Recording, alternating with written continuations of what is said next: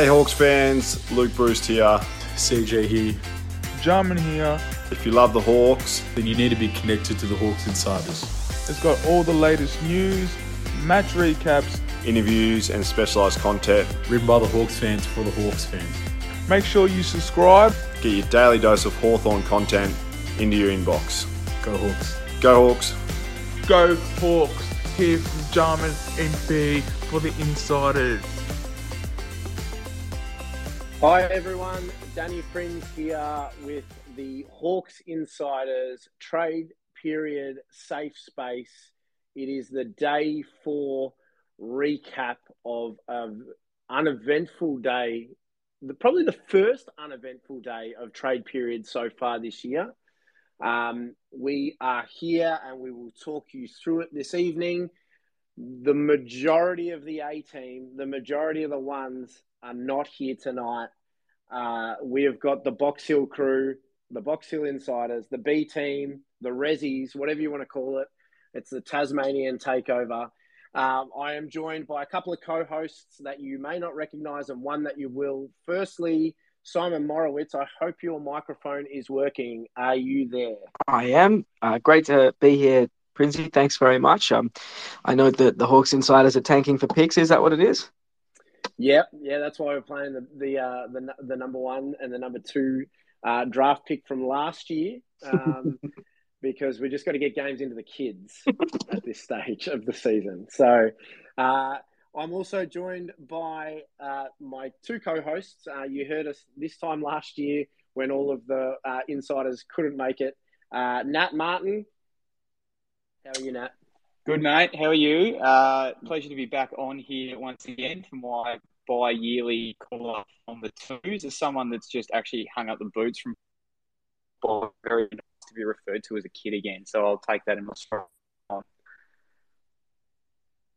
Welcome anytime. Uh, and we're also joined by AJ. AJ, how are you, mate? I'm doing very well as someone who only ever was good enough to play badly in twos football. It's nice to be back in the twos. Absolutely. Absolutely. You feel right at home tonight. Now, we are going to um, break down what happened or what didn't happen uh, in today's uh, trade period. Uh, but before we do, a couple of housekeeping notes. First and foremost, most importantly, if you want to get involved, we want you to get involved. There's not a lot of action happening today. So we've got some things that we're going to chat through. But if you want to get involved, you want to ask a question, you want to know what the Hawks are doing or what they're not doing, um, please request to speak. We'll get you on uh, or drop it in the chat and we'll answer it as best we can. Um, yeah, we, we want as many questions with as much listener interaction as we can get this evening. Uh, and then, second thing is, I've been asked by the boss himself, Mr. Ashley Brown, to plug an upcoming article he has. Uh, I think it's going to drop over the weekend. He was working on it today. Mora, you and I, and a few other of the insiders were throwing out names as Ash compiles the best traded in 22 uh, for the Hawks, as well as the worst traded in 22. And those are there's some interesting names in those groupings, Mara. Well, I think we have the best traded in player of all time. Go on. Um, I don't think anyone can match three premierships from 54 games that Brian Lake gave us. I mean, and a normie. That is that is pound for pound some pretty good, uh, pretty good stats uh, Lord, Lord, knows, as Brad Klebanski will tell you, that uh, we can populate the other team pretty well in recent years. Oh, Brad could do it in, in on his own, but that's just because that's just because he's a broken man with uh, with no soul. Um, Nat, Nat, um, if you were put on the spot, um, and this is putting you on the spot because we didn't chat about this beforehand, but um, the best ever traded in Hawk, who is it? boy, oh boy. Um, I mean, I think the best accolade that a, an individual can have is to be a best and fairest in the premiership year, and Josh Gibson did that twice. So I think the dimension that he gave our back line is just extraordinarily underrated um, by the general football public, apart from Hawthorn supporters. Um, like an intercept tall, uh, intercept sort of mid-sized back, unbelievable spoiler, great one-on-one. Um, I mean, when you look at the the teams that we had in 2013, and 15 when he would have won the two best and fairest because Lewis would have won 14. Uh, just unbelievable that he could be regarded by the club as the best of them. So I look uh, being put on the spot. There's probably someone I've missed, but I, I think he probably stands out to me just for those two accolades. AJ, before we get your thoughts on the best traded in Hawk, if you guys have a different opinion to Mora and Brian Lake, Nat and Josh Gibson, and whoever AJ says, um, please chuck it in the chat. We'd love to hear your thoughts on the best ever traded in Hawk. AJ, who you got? I'm going to give a controversial one because we haven't got a lot of older players. We're only looking at the last 10 years so far. So I'm going to go round nine, 1980, because back then you could play for another club and then get transferred. A bloke by the name of Russell Green joins Hawthorn, plays in three premierships, wins a league MVP, wins a Peter Crimmins, and is All Australian in 1985, life member of our footy club and a state captain of Victoria. So just to throw a little bit of a left field one in there, I'm going with Russell Green. I can tell you straight because I've seen the team. Uh, Russell Green is in Ash's team, and he plays a prominent starting role. So um, mine was was Shawnee Burgoyne, and I've seen that dropped in the chat already as well. So um, I, I just think you know, in terms of maybe maybe there maybe there's a bit of recency bias there, but I think when he came, the expectations from me were so low because he came with a leg wrapped up like a mummy and it just looked like this guy's not going to get out on the park. And for him to do what he did and play the amount of games he did and play as well as he did, um, it was just phenomenal. I think also um, Morra's saying uh, Paul Salmon is a fair shout as well, making our team of the century, um, playing 100 games for the Hawks, um, cracking bloke to chat to as well. Anyway, I think that's a good exercise. Um, Nat, before we move on, did you have one more contribution to make?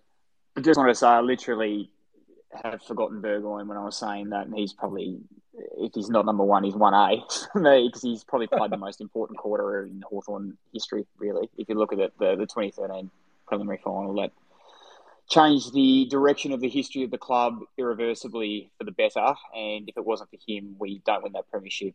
Uh, we lose to Geelong. Geelong probably win the flag, and then God knows what happens after that. So yes, no, it's. Uh, probably a big oversight for me. You're uh, probably spot on with number nine.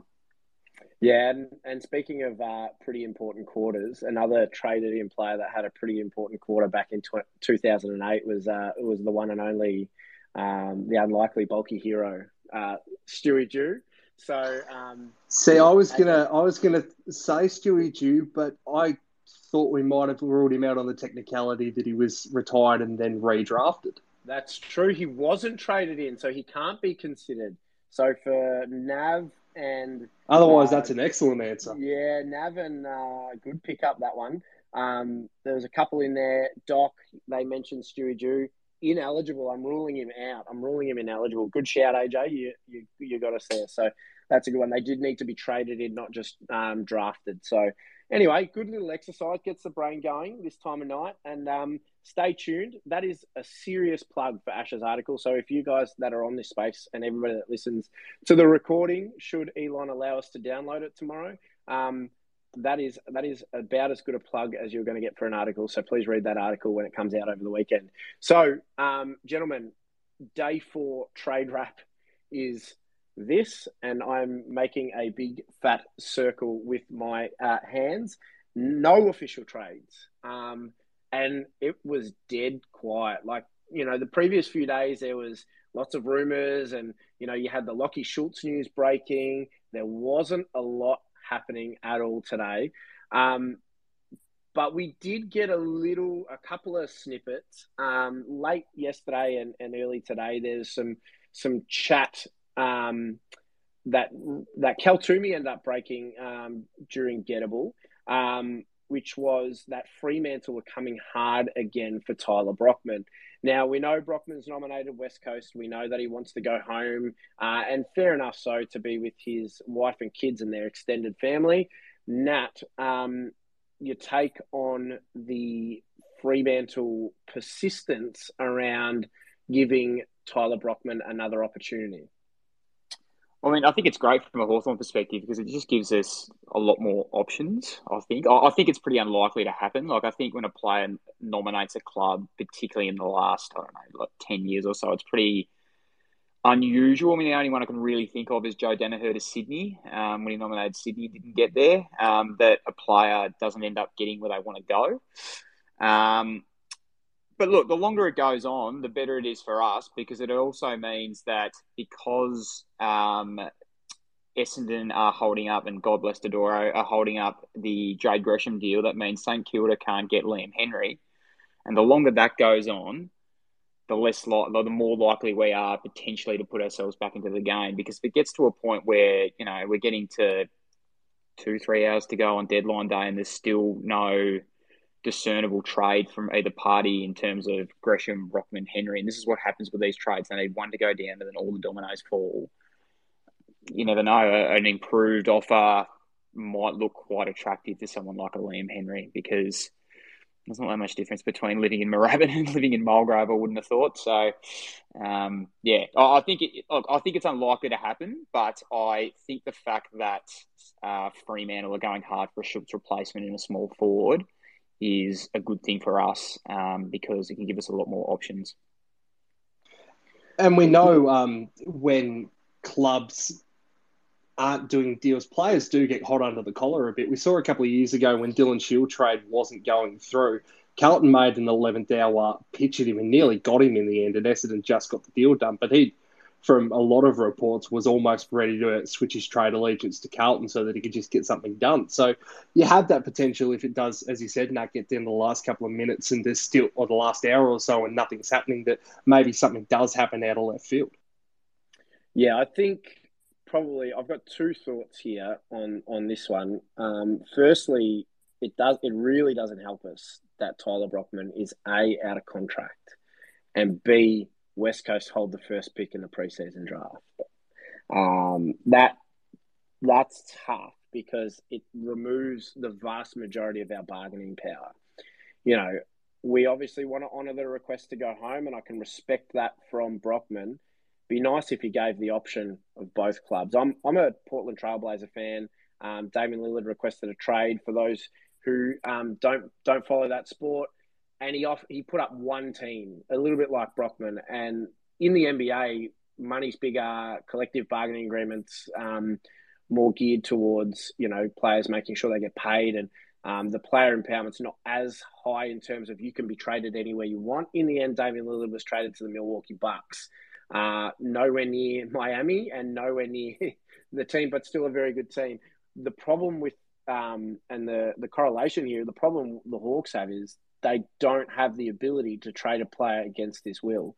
So, Mora, what do you think is the purpose then of Fremantle pushing this? Do you think they still legitimately feel they're a shot?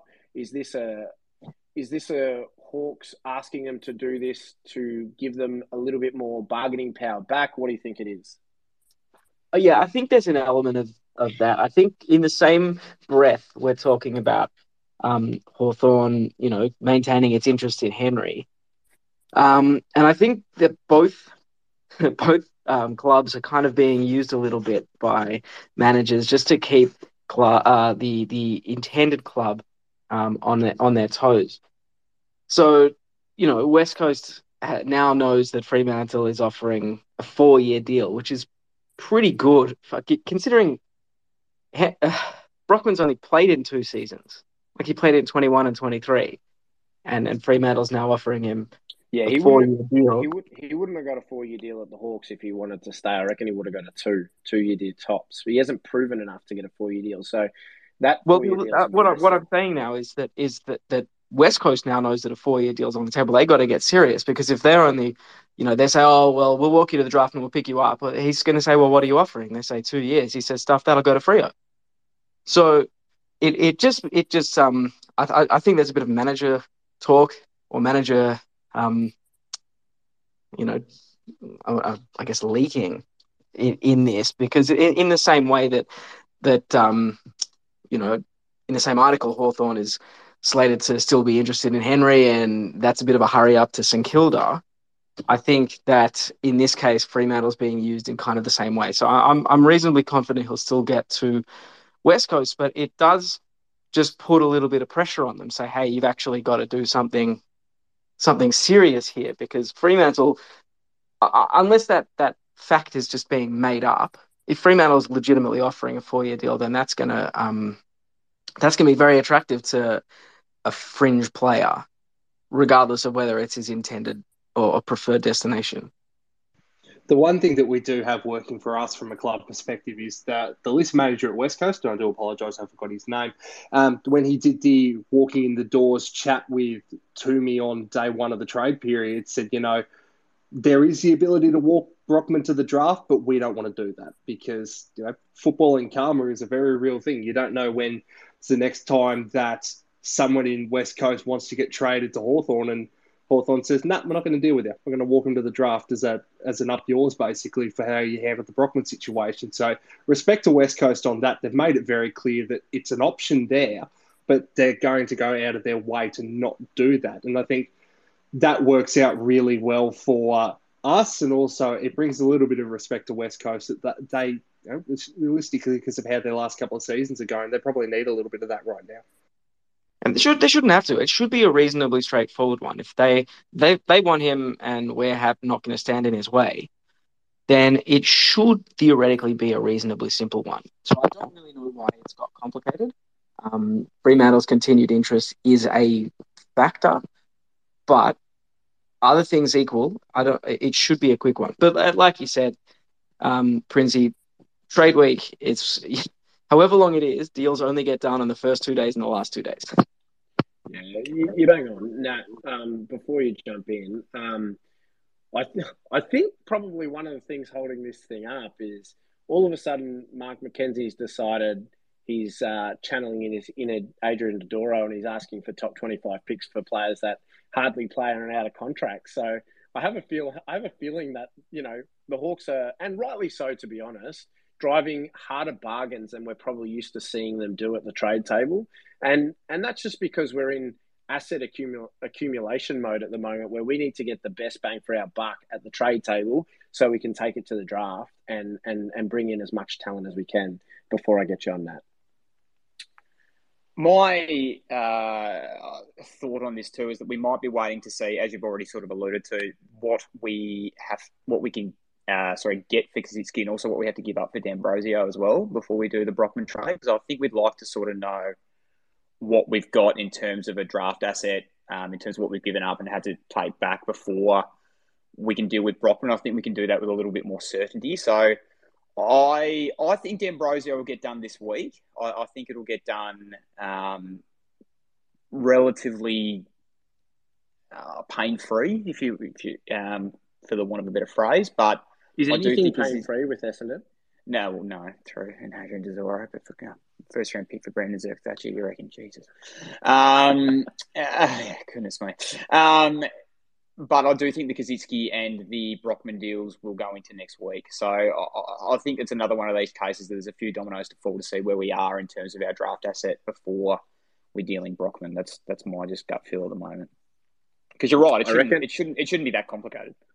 No, and, and it shouldn't. I reckon the my take is completely different from yours on D'Ambrosio and Nat. I reckon that's one of the last deals done during trade period, and I reckon it, like it could be done right now. It's future fourth, right? Like that's what gets it done. It's a pick that hardly anybody's going to use because this guy is sitting on a rookie list, and we've offered him a two-year contract where they want to offer him a one year to stay on the rookie list. So, um, but the Bombers play hardball with everything, and that's just that's that's what they do, and that's what part, one of many reasons why we hate them so much. Anyway, There is a part of me that's going to miss having Adrian Dodoro around football, though, because it's, if nothing else, it's entertaining.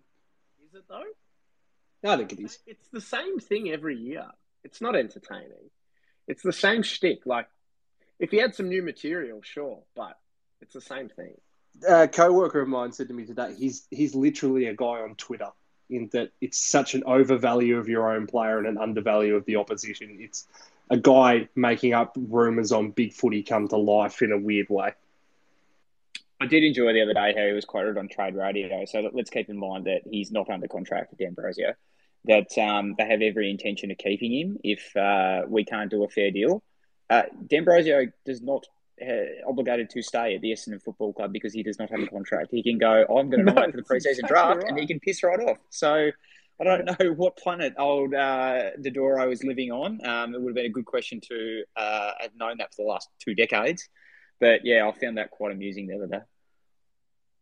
Uh, before we move on to the next one, we've got uh, Mick joining us. Mick, thank you as always um, for your input and your uh, opinion. Uh, jump in and shoot away. No worries, guys. The thing that hasn't been mentioned is the points we need for McCabe. As far as I work it out, our current picks after the first one almost cover what you know what we need to cover for him. So we've got nothing to spare out after that. Um, No, and that that's a really good point. I think that's why they're driving hard bargains with both Brockman and Cozzy because they they obviously um, they want a little bit like they had last year. They want that flexibility in on the first night of the draft. If somebody drops, they want to be able to go and get them. Uh, they got Josh Weddle last year, and we all know how that turned out. That was a fantastic deal, uh, even though it was like on the night we are looking at it going, is that overs? That's massive overs. Um, that kid looks special and he looks like he's going to be a really important part of the future. The Hawks will want to go in, and Mark McKenzie will want to go in with um, enough assets to be able to try to maybe not at the same level, but pull something off um, on draft night, either draft night one or two. So I think that that's a really good point that needs to be considered, Mick. yeah, the other thing too, I put in the um, comments. Colin Young manages both Henry and Brockman, I think, Yes. and yes. he's like Connor. He's the you know the WA equivalent of Connor. His players get to where they want to go. So Yeah, unless he's a big hitter. Yeah, and he and he won't piss off Fremantle, and he won't do the same to the Eagles.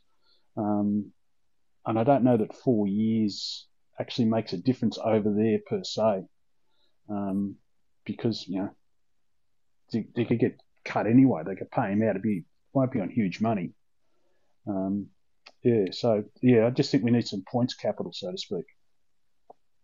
The only uh, the only Colin Young client I believe that actually didn't get to his trade destination was Bobby Hill to Essendon two trade periods ago, and Bobby Hill should be sending him vats of penfolds every single year for being able to get to My Collingwood. goodness. So oh, we all know we all know how that's turned out for him. That's a true The only player in AFL history to win more Norm Smith medals than his Paul Brownlow votes. Wow. He has not got a single Brownlow vote in his career, but he does have a Norm Smith. Actually, a legitimately very good stat, AJ. I'm glad we got you on tonight just for that. Um, who would have who would have thought? So what you're telling me, what all I heard there when you said that, to be honest, was now Sam Frost needs to win three Norm Smith medals. Um, so you know, you know, give and take. Now, I think there's a good segue um, from what we were talking about in terms of points for um, McCabe and what that looks like. Uh, a little bit of asset accumulation, a little bit of flexibility um, in the in, on the draft, and um, before we jump into trading for pick one, there, there was a bit of speculation around that the D's are looking to package the picks that they picked up yesterday and look to move up again in the draft. Um, a little bit like they tried to, I believe, for Bailey Humphrey last year, who in the end Gold Coast uh, didn't uh, didn't didn't bite, and um, and in the end they had to sit where they were. But they currently sit with pick six and eleven. I want to ask you guys, uh, starting with you, Mora, um, six and eleven for four. Would you do it if you were Mark McKenzie? Um, if, if, is this assuming we don't we can't get one? This is assuming we can't get one. Then yes, Okay, and yeah. because We we're, we, because we're we want talking space, do you want to go elaborate a little bit on that? we want to throw as many um, darts at the board as possible, and um, I mean, unless you think that there is a player we get at four that is so much better than the player we get at six, um, then then do it absolutely. Two top eleven picks. I think, um, as has been mentioned, I think a, a, a pick after our first one at the moment is not till thirty-two. 30. Yep.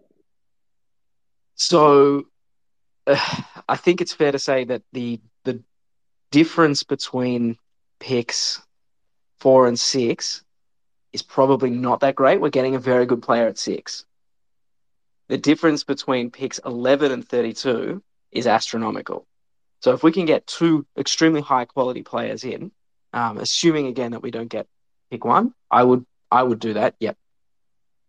Yeah. All right. And Nat, AJ, any of you guys got a different opinion, or do you want to expand again? Go, Nat. You jump in.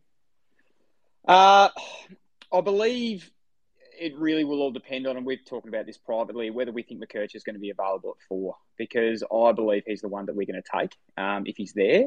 Now, it all depends on the intel that they're going to get and the vibes, the vibes that they're going to get from North, whether North want to now take McKercher and Duursma with two and three, or because I believe Walter will probably go two, because I reckon Walter will get bid on, and then well, McKercher and Duursma will probably go three and four after Reid goes at one. You'd think.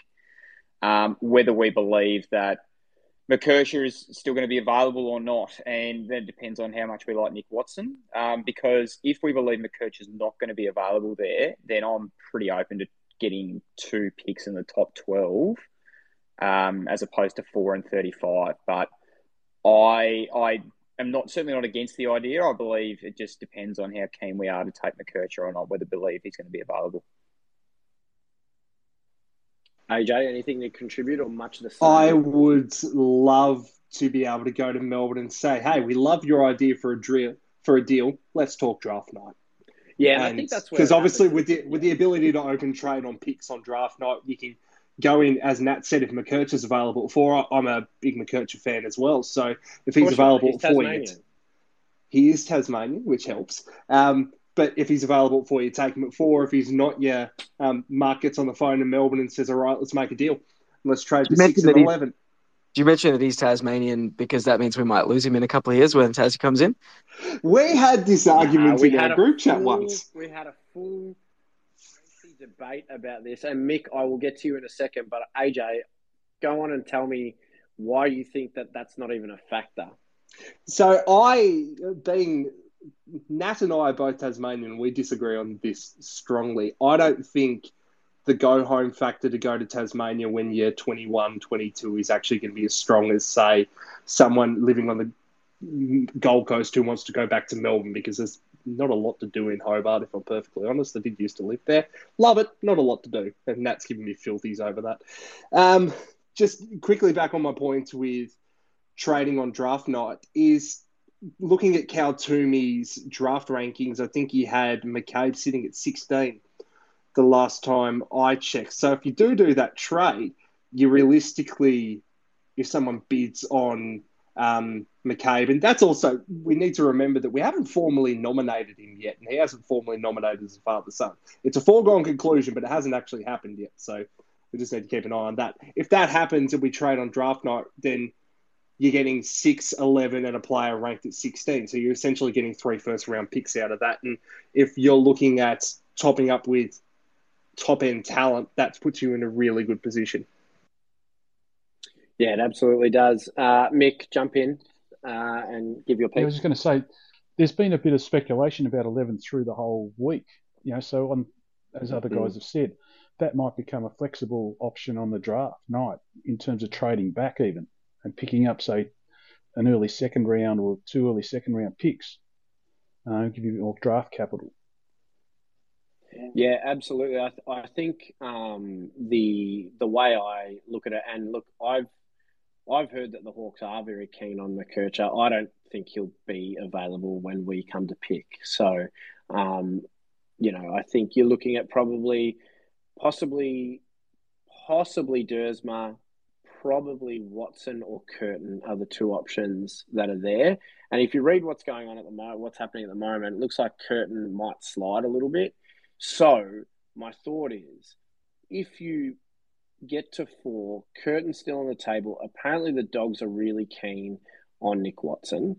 Um, you make the trade for six and eleven, and then if Curtin is still on the board when you've got six, maybe you can turn around to West Coast, hold them over the barrel a little bit, and say, "How about that future first?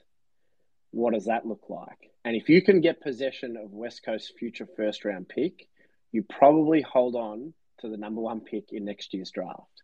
So, not that you would they would necessarily pull the trigger on that, but we know that they've got a list strategy similar to Fremantle's of previous years, where um, they want to bring in the best WA talent. So they would be tempted. Um, they would definitely have a conversation around it. Now, it obviously shortens our draft hand in this year, but the option is there to get a deal done potentially with West Coast and and make them pay overs for something they might they might want. Prins, you're, uh, you got your finger on this pulse. Who's likely to be number one next year? What sort of player are they, and and are they someone that is more appealing to West Coast than Curtin, or perhaps got, West Coast would gonna, say even if it is pick one, we'd rather Curtin. Yeah, you're going to love this. So next year's a midfield stacked top end of the draft. Um, the vast majority are sort of medium-sized midfielders. One of the best prospects of next year's draft is Levi Ashcroft, uh, who's another Brisbane father-son, uh, brother of Will. Uh, and if anybody watched the uh, any of the NAB League or the Coates Talent League this year, he is not only a um, midfield option. He also goes forward and kicks goals in the handfuls. So, um, yeah, I I think the vast. I don't think there's going to be a key position there. From what I know of next year's draft crop, I don't think a WA talent is going to be in the top sort of three or four. Their majority um, Vic um, based players at this stage. So that lure of um, a WA talent might be enough to get him to part with a pretty pretty decent pick. Then the Just question becomes whether we need another young, talented midfielder, or perhaps we actually need that key position stock.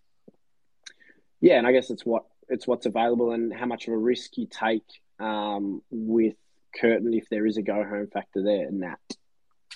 Do you reckon, which would probably shake up the draft order a fair bit in terms of Curtin potentially falling to us and us being able to do that deal with West Coast? Do you reckon that um, Melbourne might try, if say they got four off us for six and eleven, really throw a big package at West Coast to try and get one, or do you think they just want four for the player? Uh, well, I think they want four for the versatility of what they could do. Um, so I think they could try and do both. I, I, don't think even if Melbourne got four from us for six and eleven, I don't think they have a package as good as our package right now of four and a future first. Because if we, you know, if you look at like North are probably the only team that can pip our our current package, and I just can't see North putting two and three on the table for one. I mean, you don't sacrifice two of the top four players in the draft for one for the for the one top player in the draft. As as generational as Harley Reid is, and this is a good segue into the next one. As generational as Harley Reid is, one player in a in a squad full of forty doesn't make you a premiership team. We're not talking about basketball where one um, generational player puts you in contention. We are talking about footy where you've got a on game day you've got a squad of twenty three players.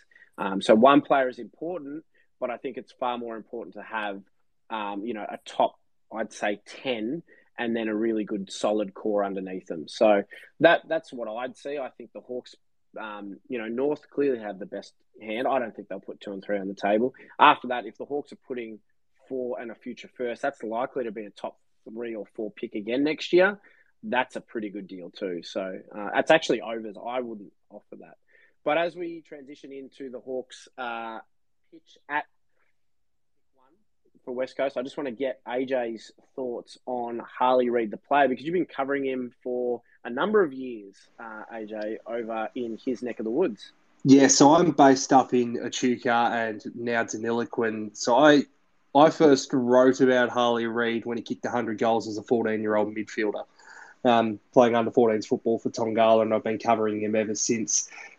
The kid is generational talent. We've all heard that, but the thing that stands out to me is his commitment to his club. And I, I, really wanted to bring this up because when he was on Pioneers duty this year, he was still showing up to Tongala games and carrying the drinks for the seniors and doing drills with the players. He was going to trainings and helping out with the junior players. When they got eliminated in the seniors, he was still coming to the reserve grade and the undergrade finals because he wanted to be around the club. Like you speak to anyone who's had anything to do with him around Tongala, it's such a commitment to where he is and understanding how important it is to be a club person. And I've heard a lot of things said about Harley's talent, and I've sometimes heard some things said about his attitude, which I'm not personally sold on. I don't think they're 100% correct. But that's a side of it that I don't think anyone's we've heard a lot of because people haven't been on the ground covering him in that period of time. But the commitment he has to where he is and to the people that are making him what he is is really important. He'll be the person that'll bleed for you if you're in that position, and he's done that for the Pioneers. He's clearly done it for Tongala. So I think you're getting someone who if you draft him, and this is the other thing with the West Coast theory about people saying, oh, he doesn't want to play for West Coast. I don't believe that. And I'm glad he's come out and said that's not true.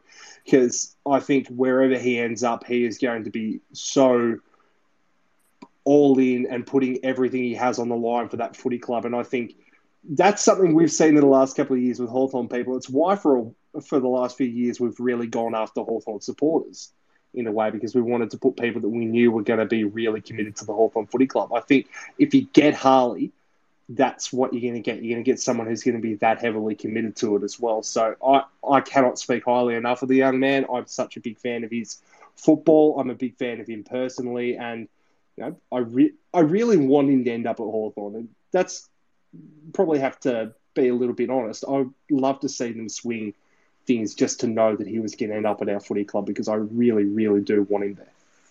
Well, also, if he's a good bloke, you don't want him toiling away at a VFL level side for the next four years while they rebuild, not even from the ground up, from you know halfway under the ground up, because that that that is one of the worst AFL sides I've ever seen in West Coast this year. They were atrocious. So um, the poor bloke, if he gets stuck having to play for the Eagles uh, on the other side of the country. Um, we will touch on Mabior Chol for a minute before we move into a few different bits and pieces. Uh, there was a report from Ralphie and Chris, Ralphie, Jon Ralph and Chris Cavanagh in uh, Herald Sun Sport that the Hawks will revoke or withdraw their offer for Mabior Chol after Gold Coast rejected their offer, which was a future third round pick for Chol and a later pick in return. So this is what I'm talking about about the Hawks playing hardball at the trade table this year. Mora, um, is that is that ballsy or is that stupid by the Hawks? No, I think it's sensible. Um, we're we're not going to fall over our feet trying to get a bloke who got you know de- uh, you know, shown the door by a different club two years ago. This would be his third club in 24 months. Um, he can't get a game for Gold Coast at the moment. We're not like like we like him. He, he wants to come to us. That's great, but we're not going to um, fall over ourselves to make sure that everything happens. So if we make an offer, we think it's half decent. Um, they're allowed to reject it, and then we're allowed to say, "All right, well, fine, that was as good as we're going to give you." So I, I, I certainly wouldn't be, um, you know, if our first offer is rejected, I certainly wouldn't turn around and go, all right, well, fine, then have pick 30. This space was downloaded via spacesdown.com. Visit to download your spaces today. Um, that's, that's poor negotiation. So it might all just be part of the game. Um, but if it ends up that we don't get him, that's fine. That, that we, we don't want to, we don't want to break the bank, um, for a, for Mabior Chol, basically. The only thing that we've done a little bit is shoot ourselves in the foot a bit by publicly making it known that we want 25 for Koschitzke, who we only offered a one year deal. Um, and we've offered Child, what, four with the trigger for a fifth, and we only want to give up a third rounder. So I can kind of see where Gold Coast are coming from to a degree. Yes, do I think that Child is probably only worth what we've offered? Yeah, I do. I actually think that's a pretty fair trade. But like 25 for Koschitzke, who have only offered a one year deal, I can kind of see why Gold Coast, particularly in the first week of the trade period, come back to us and went, eh, hang on, boys, you know, like this doesn't quite add up. So, yeah, um, look, I think it'll probably get done, but it might take a while, unfortunately. And that goes both ways too. is That um, Gold Coast, we want to play hardball, and they're saying, well, you can't considering where you rate him and where you rate Koschitzke and things like that. But Gold Coast are also trying to play hardball with a player that they don't want. Like it's as simple as that. This isn't just, uh, oh, we're really, really keen to keep Mabior, but he, we're letting him explore his options. No, you don't want him. Damien Hardwick's now basically sacked this guy twice by the way it's playing out. So you can't. That's but that's a re- reality of what it is. He's been moved on by Hardwick twice now. Um, you can't and that, that makes good. Oh, sorry. you can't then come back and say, well, we think he's worth this. It's like, well, if you thought he was worth that, you wouldn't be getting rid of him. Yeah, I mean that what you said makes sense. It all it is it is all very logical. Um, but at the end of the day, AJ's right. They, they they are the ones offloading him, so they're allowed to call our bluff a little bit. And if we don't uh, respond to that, then we'll probably get it done for at least close to our initial offer. Mick, I'm going to invite you in before you start speaking, though. I feel like I know exactly what you're going to say because I feel like we've had this Twitter conversation uh, in the past couple of days. So um, please enlighten us with your wisdom, sir. That's right. Well, yeah, I think Gold Coast has showing their hand. Like they took, they let Burgess go for a third round pick. As far as I can see, Chol and Burgess are comparable. Um, Chol was fattened at the end of the year by getting a couple of games because they don't want him because they've got um, two academy blokes coming in. They've got to get the spaces for them. Um, and so they've sort of played their hand to say, well, we'll, we'll accept a third round pick for Burgess. Well, Chol's a third round pick as well. Um, and the comparison with Koschitzke, he's played 48 games at 23 years of age. Chol hadn't played 48 games at 23. So in terms of his player development, he's advanced on where Chol was at the same point in time. Um, now, whether I don't think Richmond will, will come at that, but he's got greater potential than Chol in th- in the next three years. Um, Yep. You know, I just think, you know, Gold Coast equally. I take Morris' point. If they want to play hardball, they get left with him for a two-year contract. What are they going to do with him then? You know, play in the VFL for two years, definitely with um, Walters and who's the ruckman they're getting? Um, Uh, Ethan Read. Ethan Read. You know, he's third in the time trial over 2K. Yeah, Yeah. that was incredibly Yeah. impressive, actually. That's not 204 centimeter guys don't generally do that at the draft combine. But um, no, I, I think Mick, you you make a really really good point. I mean, they're clearing the decks for Jed Walter, and that kid is as ready to play as key forwards go coming out of the draft. Like, I would not be surprised if he played, you know, 10 games next year uh, as a key forward because he's far more ready than say Aaron Cadman was coming out of his draft year last year. So they they're clearing the decks, um, you know, to allow him to play. So there we talk about like um, ability to get some leverage with Tyler Brockman or inability to get some leverage with Tyler Brockman. Gold Coast has sort of got a little bit of lack of leverage here with the Chol situation purely because um, everybody knows what they want to do. Um, AJ, did you want to jump in and contribute here too?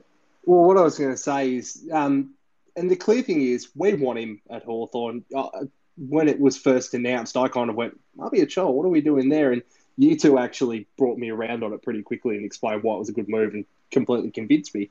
So Hawthorn wants him. It's going to get done, as Nat said, and it'll be one of those really dumb trades in the end where we'll say we want another pick back late. So it'll be like, we'll give up our future fourth for Gold Coast future fourth and our future third for Mabior Chol, and it'll get packaged up in one of those stupid deals that happens all the time where you look at the later round pick exchange and say, what do you even bother doing that for? Yeah, hundred percent. And I think the same thing sort of happens, maybe not to that same level of stupidity, but because I, I really see what you're saying, AJ, is what's going to happen.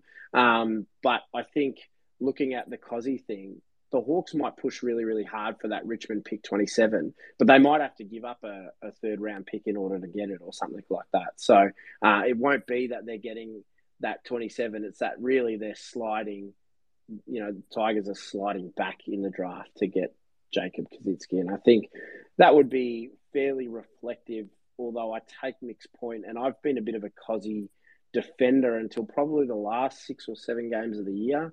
Um, you know, I I just think at, uh, we would have liked to have seen a few more signs from him, but at the same time, you know, we know that young tools can just explode when they hit 24, 25 years of age.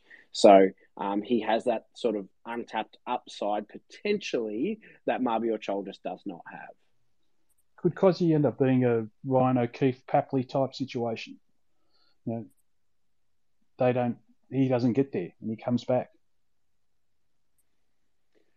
I mean, possibly. I don't think, especially if Chol doesn't happen, I don't think the Hawks are just gonna, you know, um, let him go for nothing. Yeah. I think the Hawks will go. Well, you know, we've got a contract offer here on the table for you, Cozzy. Um, we can't really afford to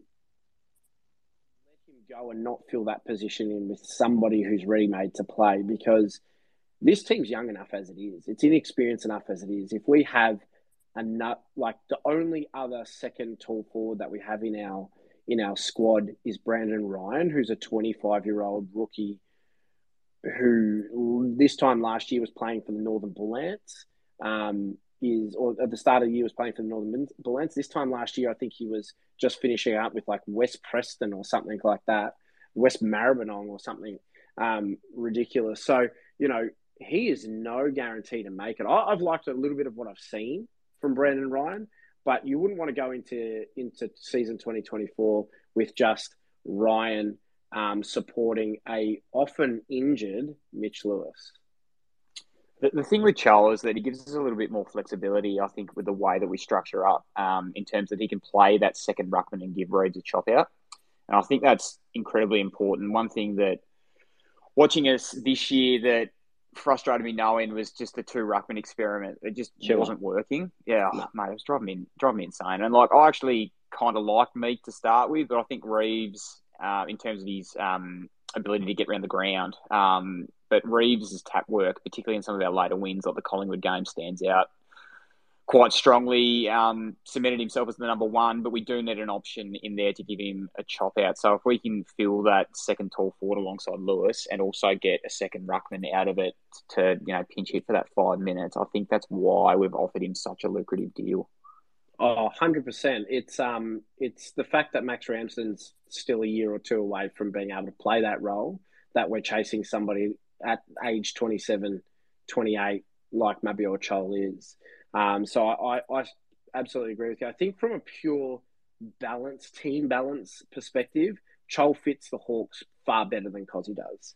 Um, you know, he's a he's a right here, right now solution. He's not a world beater by any means, but he will be an effective plug and play next year um, from a Hawthorn forward line perspective. Whitey has joined us. Whitey, we always appreciate you when you jump on and speak, mate. Give us your thoughts. Just a question. I, I was just thinking of looking at the draft. We're talking about the speculation of who's going to pick who and all that, which is always a thing.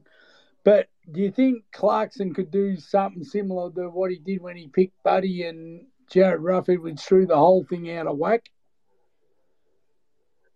I mean, he has so much sway at every club that he's at, whether it was at the Hawks back in the day or whether it's at North Melbourne now. You never know. I just don't think there's the caliber of key forwards um, in this draft crop to be able to do that this year, Whitey, if I'm honest. Yeah, but So, maybe not while even I a think- key forward. Maybe there's someone that he likes who no one, or in that top five where we think it's going to go bang bang. Say the kid from Western Australia, where everyone thinks he may stay in Western Australia. Clarkson may jump in here early. Do you think there's that type of thing that could happen, which could throw the whole thing out of whack? Oh, absolutely. Like, I mean, nothing's set in stone at this time of the year, is it? So, you know, you hear things from the leaks that you hear are the leaks that people want you to hear. I think that's really important to have as context is that if information's getting out, um, unless unless it's coming directly from you know somebody deep inside the doldrums of club clubland, the information that gets out is the information they want to get out. So, and there's often a, a reason or a or you know a factor as to why that information is pushed out as well. Yeah. So it, it you know fits somebody's narrative. So um, don't yeah by all means like you know it's not a foregone conclusion that um, it's probably a foregone conclusion that Harley Reid goes at one. I would be shocked if he didn't. Um, but it's it's not it's absolutely not set in stone that McKercher and Duursma go to North with what'll end up probably being three and four. Yeah. Yeah, uh, no, it's just one of those things that um, you just think that he's done it before when he's rebuilding. I'm wondering if he'll do something again. I understand where you're coming from, Whitey. The difference, I think, in this situation is that there's no picks between his two picks. So what happened with the Roughead and Buddy situation Yeah. was that everyone kind of assumed that we would take Buddy with two, um, because and and we kind of thought that as well. But we we got wind that Buddy was then going to be available at five, so we took Roughead at two, which was the bit of the curveball, and then we did get Buddy Yeah, at five. But if we didn't, if we didn't get wind of that, we would have taken Buddy at Yep. two. Um, the difference here is that they've got two picks in a row, so they're not really playing ducks and drakes with anyone. They're just going to take the two players that they Yeah. want. Is there any chance that he could trade one of the big ones out to try to pick up two more higher drafts? Yeah.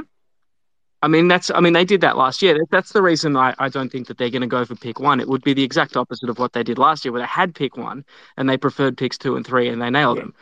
So uh, I, I'd be. I wouldn't be surprised at all if they if they could get two top twelve or fifteen picks for pick three. Yeah, yeah.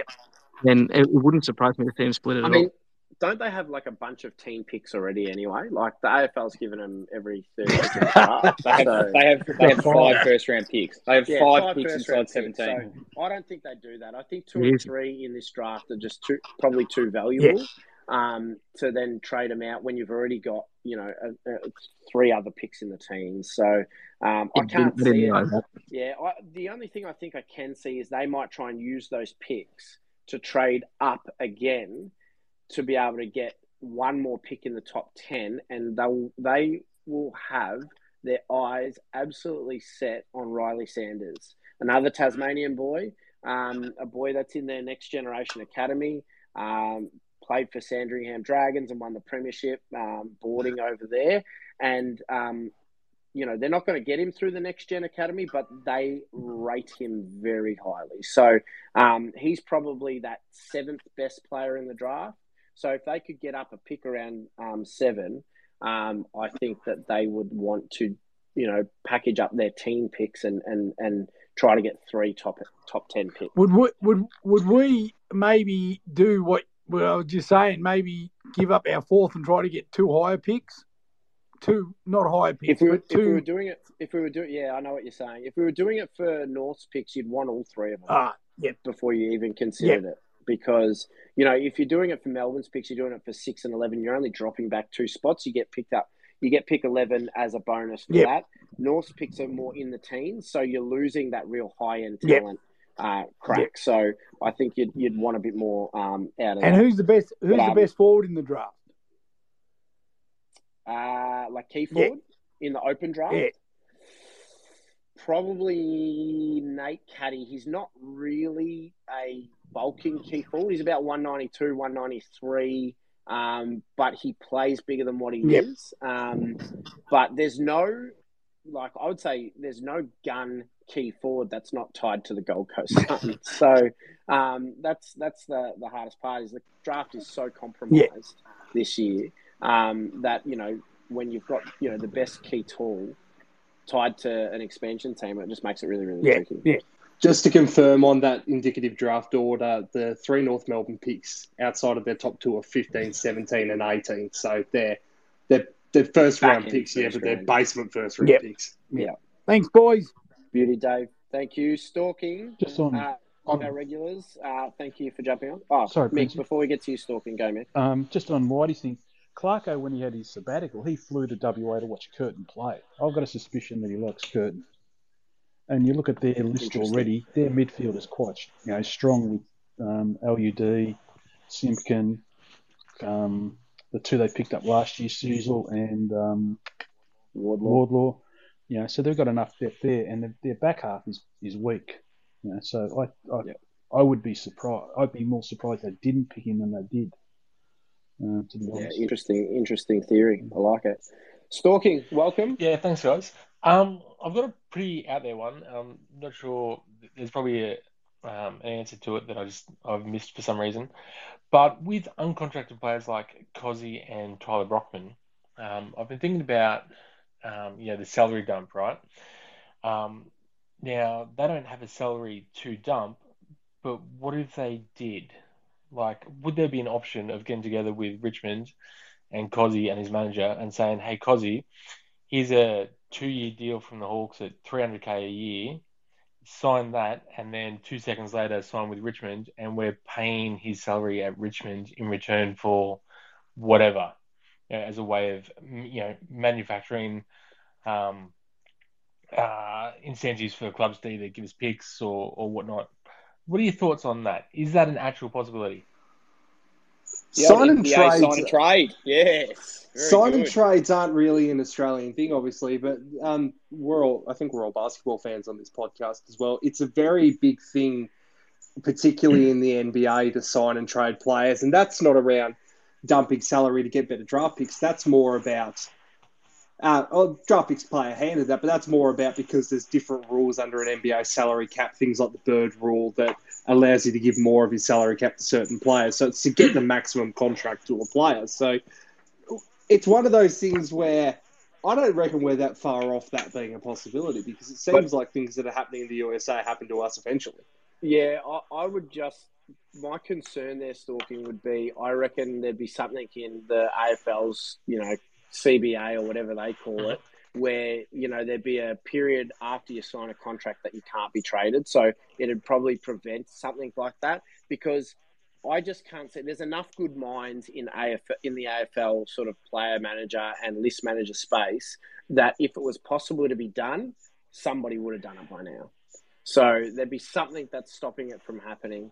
Um, but it's a really good out there thought, and I, I, I mean, you know, like AJ said, uh, it happens so much in in, in American sport. It happens uh, as a real trade vessel or a way to create an asset uh, in the NBA um, that you know it'll happen here at some stage, hundred percent. Yeah.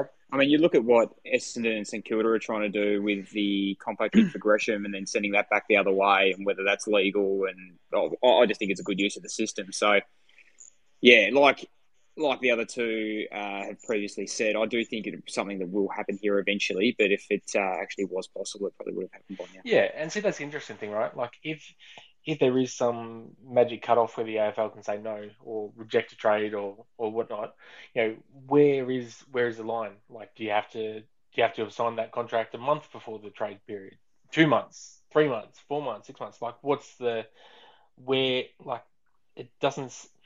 Know, to my look at the moment, there doesn't appear to be a, a magical number there of like some sort of you know cooling off period sort of thing. Um, Again, using the M- the NBA as an example, unless it's basically organised as a sign and trade at that time of year, you can't be traded 90 days outside of signing a contract. So maybe that becomes interesting when mid-season trade period comes in. Is that when you maybe sign a guy in the off season and then do a mid-season trade?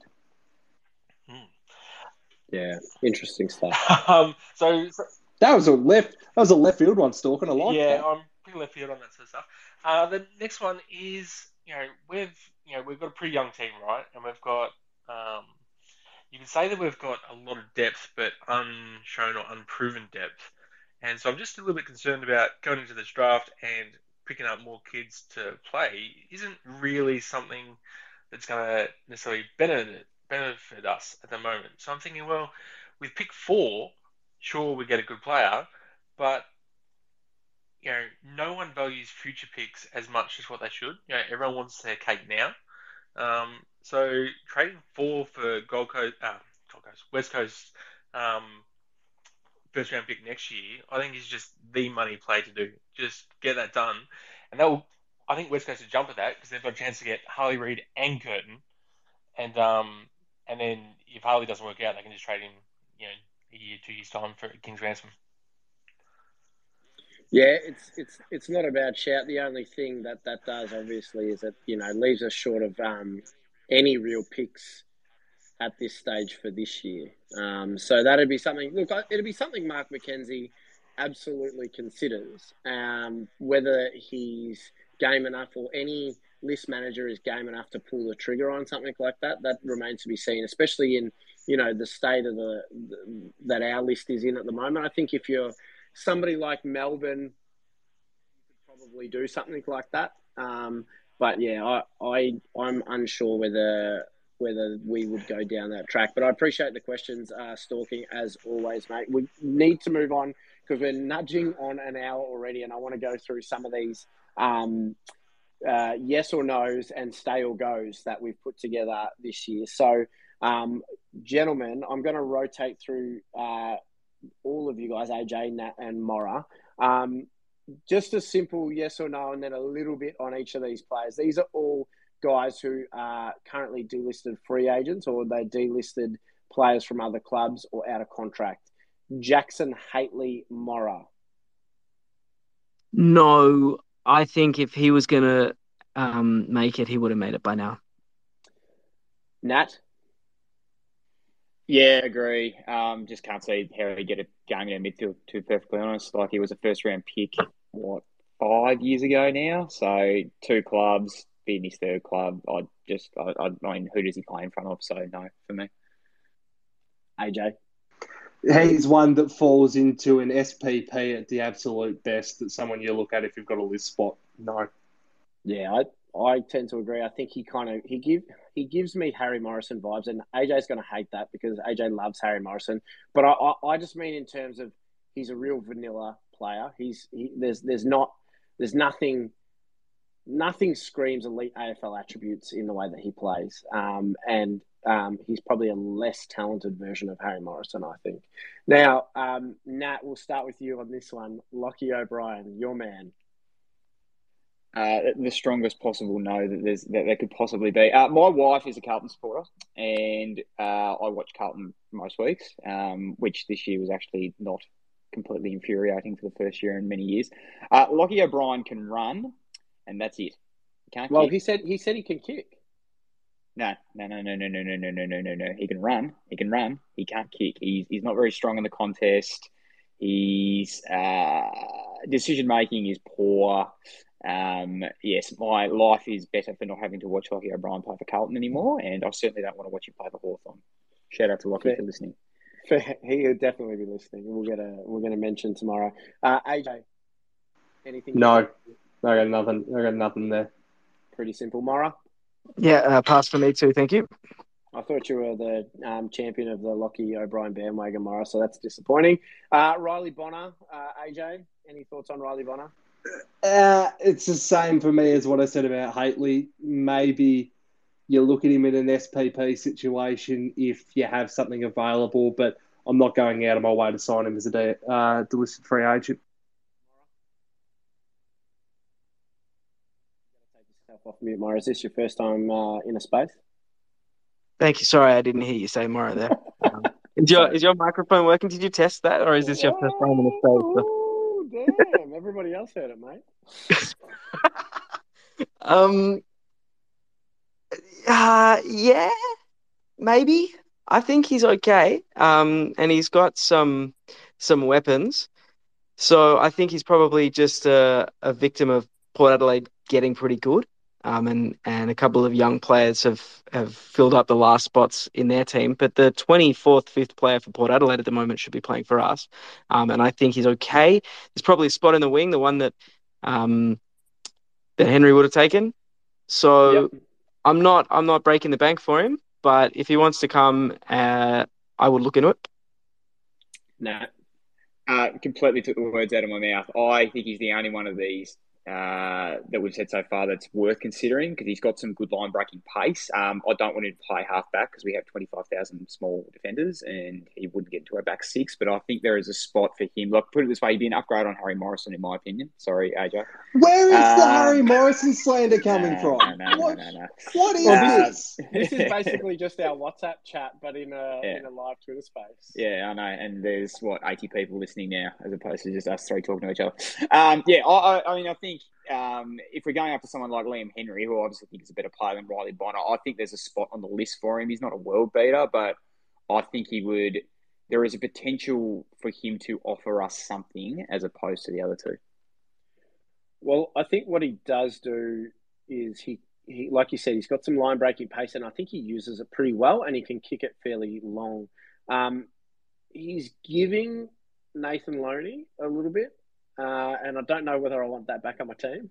Um, I feel like he's one of those really like as outside as outside could be. Like so far outside, he's outside the MCG. Um, but yeah, I think that there are some AFL skills there which I don't mind. So Uh, last one on the yes or no list is the beast himself, uh, Reese Math. I almost said Ryan Matheson. Rhys Mathieson.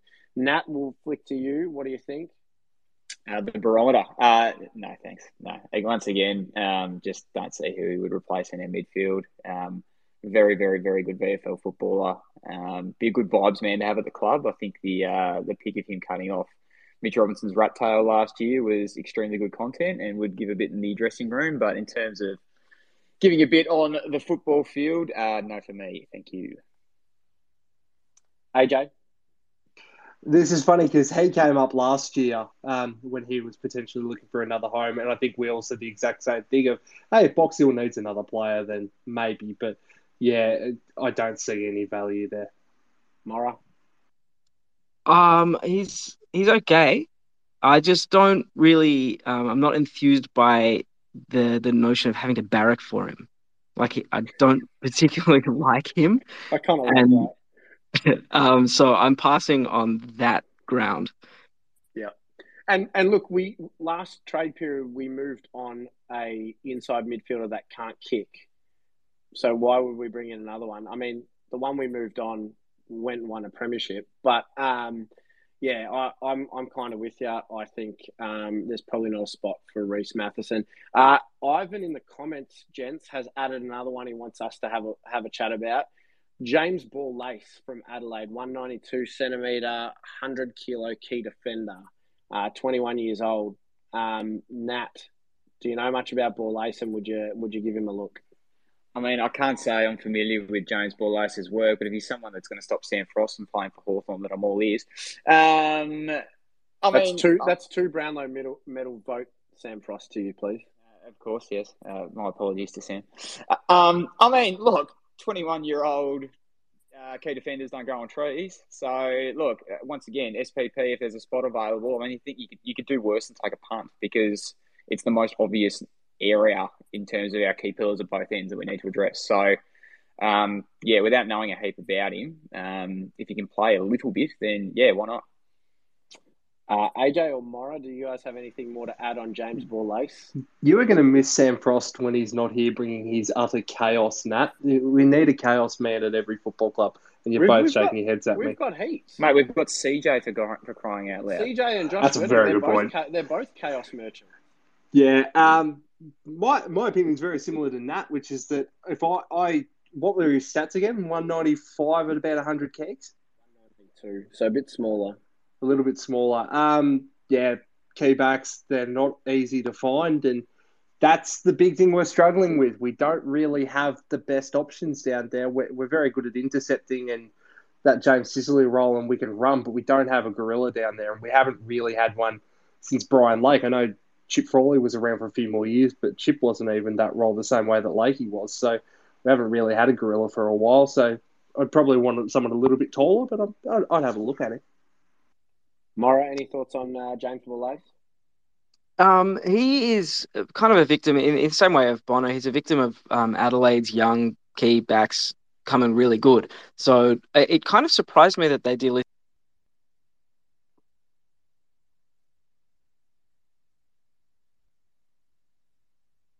him, given that Okay. Um, your internet, Mora, must have dropped out. That was a little bit funky. Um, but yeah, um, they- um, uh, they're remind thinning out. No, no, go on. It's fine. Oh no, you came good. You came good. I was about to, I was about to wipe you from the space, and you, you, you found, you've bounced back really strong. It's very well. Stop me if, if I'm repeating myself, but I um I found it quite curious that um, Adelaide got rid of him, given that they also lost Doedee. So that could be a red flag that they don't particularly rate him. But he, he seems to be a victim of the um, young key position defensive stocks at Adelaide just coming good, and so eh, there's there's kind of nothing for him there um, in the team. I watched the game. I think he played once or maybe twice um, in the seniors this year, and was okay. Um, at at this stage, he's kind of better than what we've got in depth in key def- defensive stocks, which is nothing. So why not? Nat and I have both gone to Google to have a look at him. Jeez, he's got some size on him.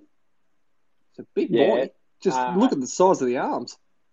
Yeah, I, I, I think the thing is they've got these Adelaide have got these a bunch of these weird sort of no name defenders: Josh Worrell, Mitch Hinge, Nick Murray? Murray. Murray's yeah, like good, all, yeah, they're, no, but they, Jordan they're all like the, they're all these dudes that nobody's ever heard of, but they all sort of get the Jordan Butts is another one. They kind of just all get the job done. Um, They got Hinge from so- Brisbane too. He was a Yeah, they got him for absolutely nothing. Yeah. he's a diff, he's a he's a strange looking bloke actually, Mitch Hinge. Um, just quietly. Um, Just a very important one to throw in here, boys, from Doc Mansell. Big year for Harry coming up, if you ask me. We have some halfbacks pushing hard to step up to the wing. Could be looking at being traded or even delisted. Everyone is out to get my boy Harry tonight, and I'm not loving it. it's it's a it's a Harry Morrison whipping evening. Um, all right, moving on to um, the last segment we'll do, and then we'll get out because I do not want to cop both barrels from Ash Brown tomorrow. Um, stay or go. Stay or go. Uh, there are currently three uncontracted players that I can think of. Mick, correct me if I'm wrong. Um, Lockie Bramble, Fergus Green, and Ned Long, who are without a contract at the moment on the Hawks list. Nat, Lockie Bramble, uh, stay or go. Uh, Bramble's a go for me, unfortunately. Um, didn't was reasonably enthused by his early work, but uh, was the. I mean, I don't want to hang a bloke for one game. But it was the game against St Kilda for me that just, uh, just. I I think. Is that where he had confirmed- five touches in the oh, first quarter and mate. were all turnovers? Turned them all over. Yeah, Yeah. yeah, off half back. It was really good. Um, and we conceded about seven goals in about eight minutes at the end of the Yeah, first quarter. It was good fun. yeah, it was a good fun. It was a good good Sunday out there. Um, yeah, I just don't think he's at the level. Unfortunately, I, I think he can be quite a good VFL footballer. Um, he'll be an absolute gun when he goes back to play for Milton or wherever he's from. But um, yeah, I just don't think he's at the level. So he's a go for me. AJ? Yeah, I'm in the same boat. Um, I think he's a go. I really liked him when he started off. I was leading the Lockie Bramble fan club in his first year because I thought he looked like something when he came in late in his first season. It, it just hasn't proved out consistently. I think it's time to move on. And Morris, stay or go to Lockie Bramble? Um, exactly the same as the last two comments. Yeah, beauty. Uh, all right, gentlemen. I feel like um, Fergus will have a bit of mixed a mixed bag of responses. Uh, Mora, Fergus Green, stay or go? I'm keeping him. Um, mostly just because we don't have much else in the forward line. So, um, as as an option, yeah, I'd keep him. Yeah, uh, Nat. Yeah, I think you keep him on a one year deal. Um, like it's been said, um, Brandon Ryan is the next option who's played four games and showed a bit, but I, think for the depth that you have to keep him, I thought he actually did a pretty serviceable job earlier on in the year when Lewis was injured and Koschitzke was nowhere, um, when we weren't going particularly well. Um, I think he probably deserves at least one more year off that. Um, I don't think he's going to be a world beater, but I think you need him for the depth. AJ. Stay, good depth, good vibes.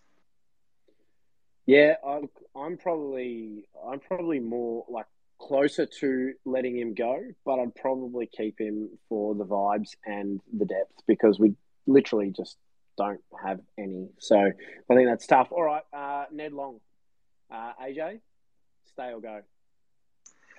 Uh, I say stay on a one year deal. Just give me give me a show me season. You get one more. You get twelve months. Show me what you got. No, for me. Um, I just think he probably doesn't have enough strings to the bow, not quite enough um, elite attributes. He is big, and we can use that in the midfield, but we have a couple of big bodies already. Um, I don't think he's really going to play much in his natural position anyway, um, unless something really drastic happens. So I would unfortunately let him go. Yeah, and Mora, we can confirm that he is big because he was standing next to Denver Grainger-Barras at the Peter Crimmins, and they're the same height. Uh, and Denver Grainger-Barras plays key position, so um, that's one big man. Well, maybe we Um, can keep him and repurpose him in the back line. Yeah, does he Yeah. play key back? Uh, no, Nat, keep keep that uh, microphone unmuted. Uh, stay or go for, for you to finish up.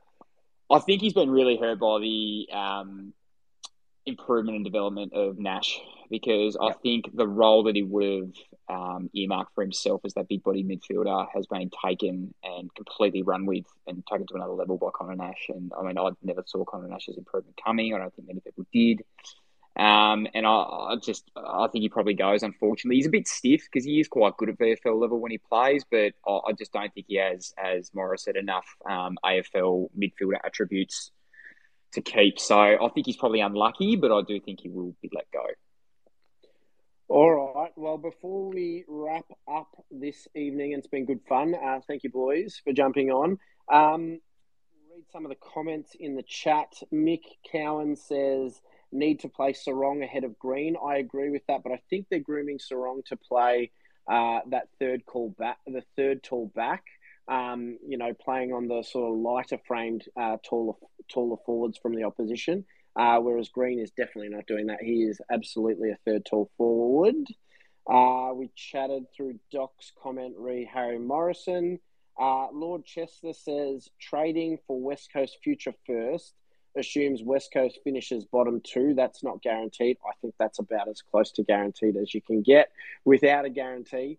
Um, they're not going to be better than the Hawks next year. They may be better than the Roos, but I don't think so. Um, they seem to have massive injury issues every single year, and they've, their best players are all the wrong side of 30 with a huge gap to their next sort of young, and even their young players. I think, Morrow, you and I have had a chat about this a couple of times. Their young players are no good. Um, yeah, Nat, you, you wanted you, to make a comment on this too after Morrow.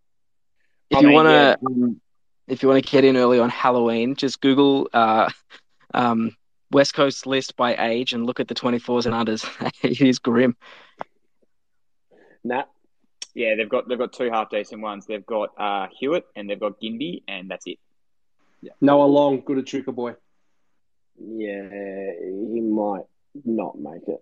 Uh, anyway, uh, moving along. Um, Doc also says Ryan and Ramsden are not enough key forward depth. Maybe Jackie gets rookie listed. We'll need to draft Caddy if we can't land Chol. Chol will actually suit us forward and ruck. Unfortunately, I think he is important to us, not important to others, but definitely us. I think there's a fair bit in that. I don't think Jekyll will get re-rookied.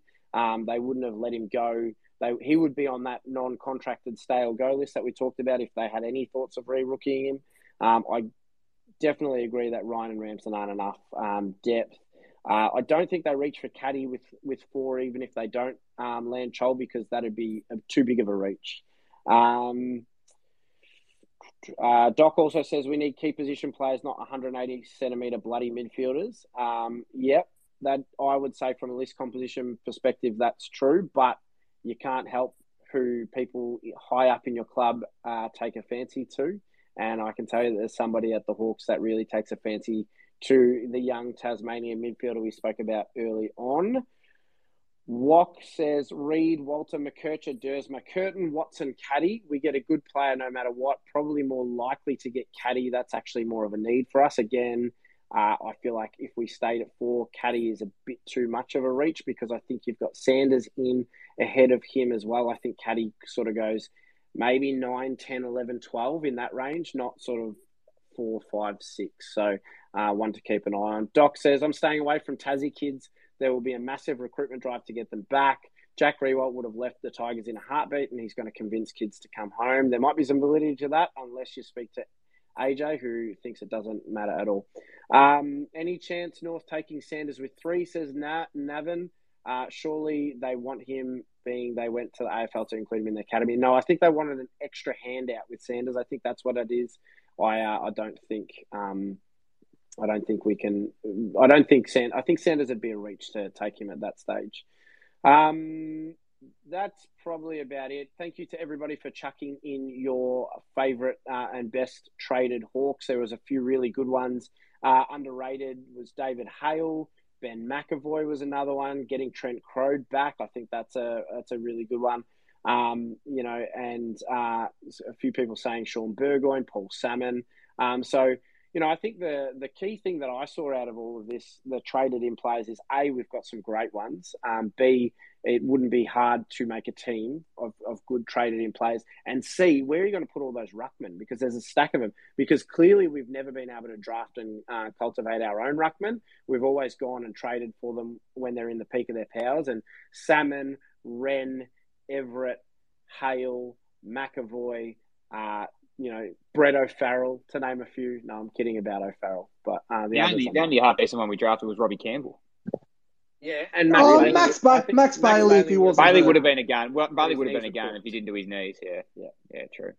So anyway, um, we will wrap it up there. Thank you so much to everybody for jumping in and listening. We appreciate your support always. Thank you to Mora for jumping on and repping the A team uh, tonight uh, in the space. Thank you so much to my co-host and fellow Box Hill insiders Andrew Johnston and Nat Martin. Gentlemen, thank you so much. Uh, we really appreciate it, and we will be back. I don't know if we'll be back tomorrow night. It's Friday night, and it's a little bit tricky to coordinate a space. What I will say is, if Hawthorn make a big trade or something, we will try and get something up tomorrow night. If not, we will be back on Monday next week. Um, we will have more stuff in the Substack. Uh, I've already plugged, plugged Ash's piece. Um, make sure you jump on and give that a look when it drops. If you would like to support Hawks Insiders, please consider doing so. $5 a month, $50 a year. Uh, it all contributes to us being able to pump out the sort of content that we do in the frequency that we do it. So we appreciate your support and we hope to see you again soon. Have a great night.